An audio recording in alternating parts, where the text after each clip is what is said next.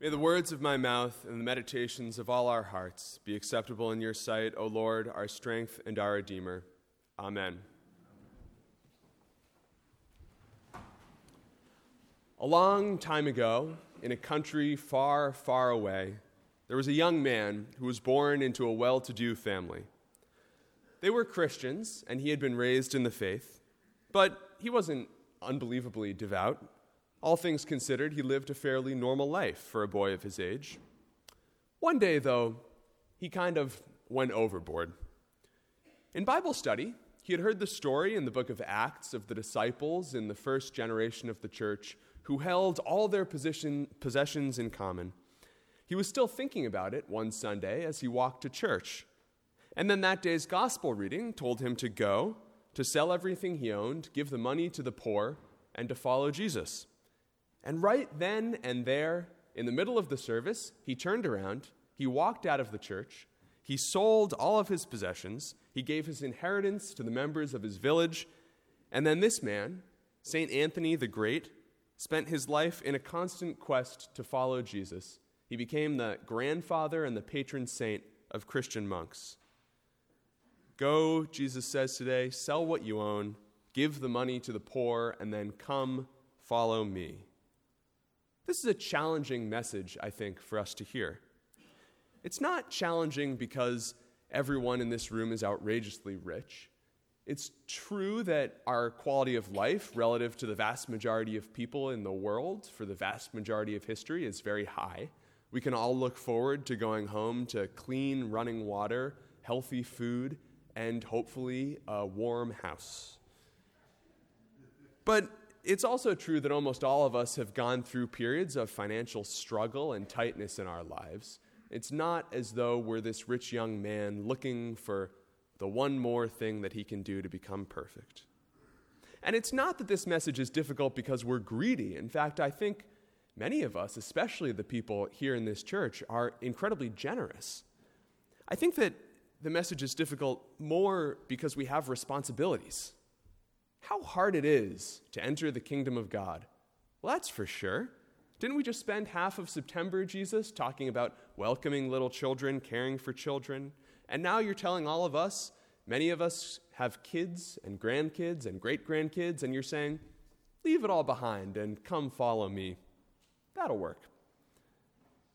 So I think it's probably not surprising that Christians throughout history have spent a lot of time trying to get around parts of this reading. You may have heard, as I heard in a sermon when I was in church growing up, that there was a narrow gate in the city walls of Jerusalem that was called the Eye of the Needle. If you were traveling into or out of the city, you had to pass through this gate. And so, if you had a camel that was loaded with baggage, you could get through. You just had to take off all of your bags, leave them on the ground, and then walk the camel through, and then go back and take your stuff in. If this is true, it's not so much wealth in itself that's the problem as our attachment to wealth. If you're willing to unload your financial baggage, as it were, you can still come in after you've walked the camel of your life through the doors into heaven. Well, this explanation is really ingenious, and it goes back centuries and has been cited by some of the greatest Christian authors. Unfortunately, though, it's just not true. Nobody's ever found any evidence in ancient texts or archaeological digs that there was ever such a gate called the Eye of the Needle. And even if there were, it doesn't really make sense of the rest of the story. If the disciples had known about it, why were they so greatly astounded? Why did they think that nobody could be saved? Well, there are two other little details that help me make sense of what all this means. First, listen to what Jesus says there's no one who has left house or brothers or sisters or mother or father or children or fields, I'm going to run out of fingers, for my sake, who doesn't receive it back a hundredfold. And then listen houses, brothers and sisters, mothers, children, and fields with persecutions. Did you notice what's missing? What happened to dad? I don't get to help raise the hundred infants we now have in our 200 bedroom apartment? What does it mean to have a new family in this world? Why is father missing? The second little detail is not so much a little detail, But in the ancient agricultural economy that Jesus lived in, populations were pretty small. People didn't move around much. There were cities, but a big city was five or 10,000 people living in one place. And so the poor weren't some nameless, faceless group of people who lived over here, who you could write a check to, a nonprofit or a charity, or who you knew that your income tax money went to help support through some kind of programs. They were your neighbors who had had bad luck. They were Daniel, who lived down the hill from you, so his field had flooded while yours was okay. They were Rebecca, whose goat was eaten by a mountain lion when she needed to milk it. There was Isaac, who owed somebody money and couldn't manage to pay it back. You gave to the poor by supporting specific people who you knew, who were living together with you in your own community. St. Paul knew this well. You may not know that in addition to his enthusiasm for spreading the church around the ancient world among the Gentiles and his theological ingenuity in doing it, Paul's great passion was a collection for the poor. He mentions it over and over again in his letters. He'll conclude with, I send you greetings from Philip and Thomas, and also remember the collection for the poor. By the poor, he meant, we think, some subset of the church in Jerusalem who were struggling, maybe from a famine or from some kind of civil disturbance or natural disaster. They were his neighbors and his family and his friends. And for Paul, the mission of the church around the world, as he spread it, couldn't be separated from caring for the members of the church who are already at home. So, what does this all mean? How do we give everything away and receive it back a hundredfold? How do we find a new home with surrogate brothers and sisters, with another house to take care of, but with only one father?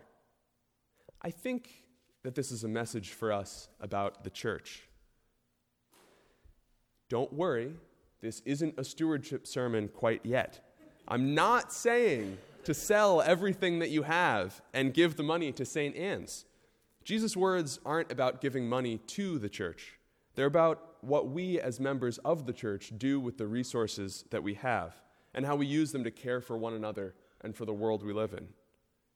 And Jesus sets a really high bar. The disciples know that they can't clear it. If this is what you need to be a true follower of Jesus, they ask, then who can be saved? But Jesus isn't talking about salvation. Jesus isn't saying that the rich man's going to go to hell if he doesn't do this. He's saying if he wants to live in the kingdom of God right here and now, in this age, he can. We all know that we can't take the things that we own with us into the next age. We don't know what that life will be like.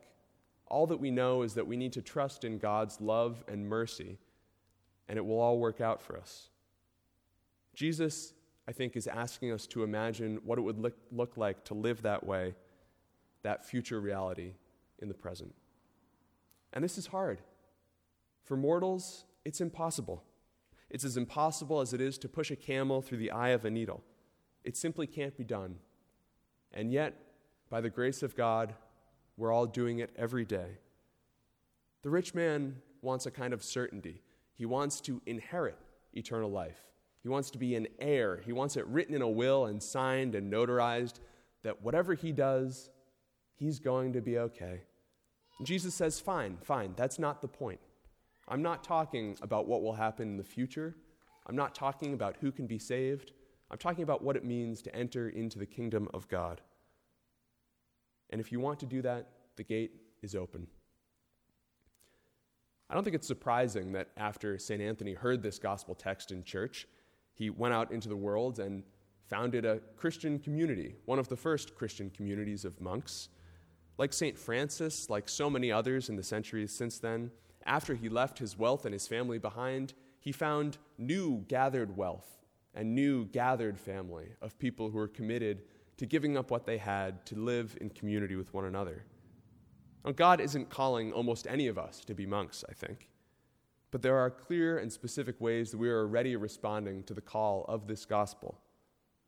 We already support the ministry of poorer churches in our diocese and throughout the world. We do it through Swift to Love. We do it through our pledging and our diocesan assessment. We do it with our time, our energies, and our prayers. We already support members of this parish when they're sick or suffering, when they're going through a hard time.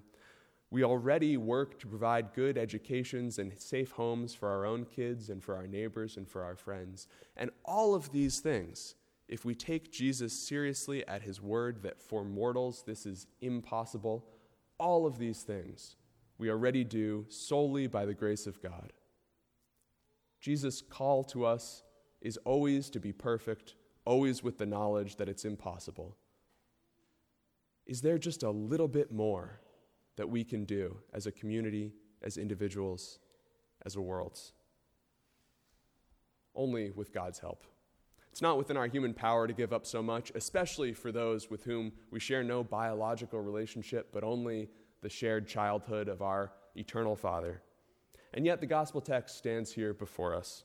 No matter how righteous we are, if we want to enter into the kingdom of God right now, we still lack one thing go, sell what you own, give the money to the poor, and then come follow me. How hard it is to enter into the kingdom of God. For mortals, it is impossible, but not for God. So may God give us the strength and the wisdom to respond to Jesus' challenge, each in our own way. And may God's grace always precede and follow us that we may continually be given to good works. Because without that empowering grace, none of the generosity that we already live could happen, and there would be no way that we could ever answer this call. Amen.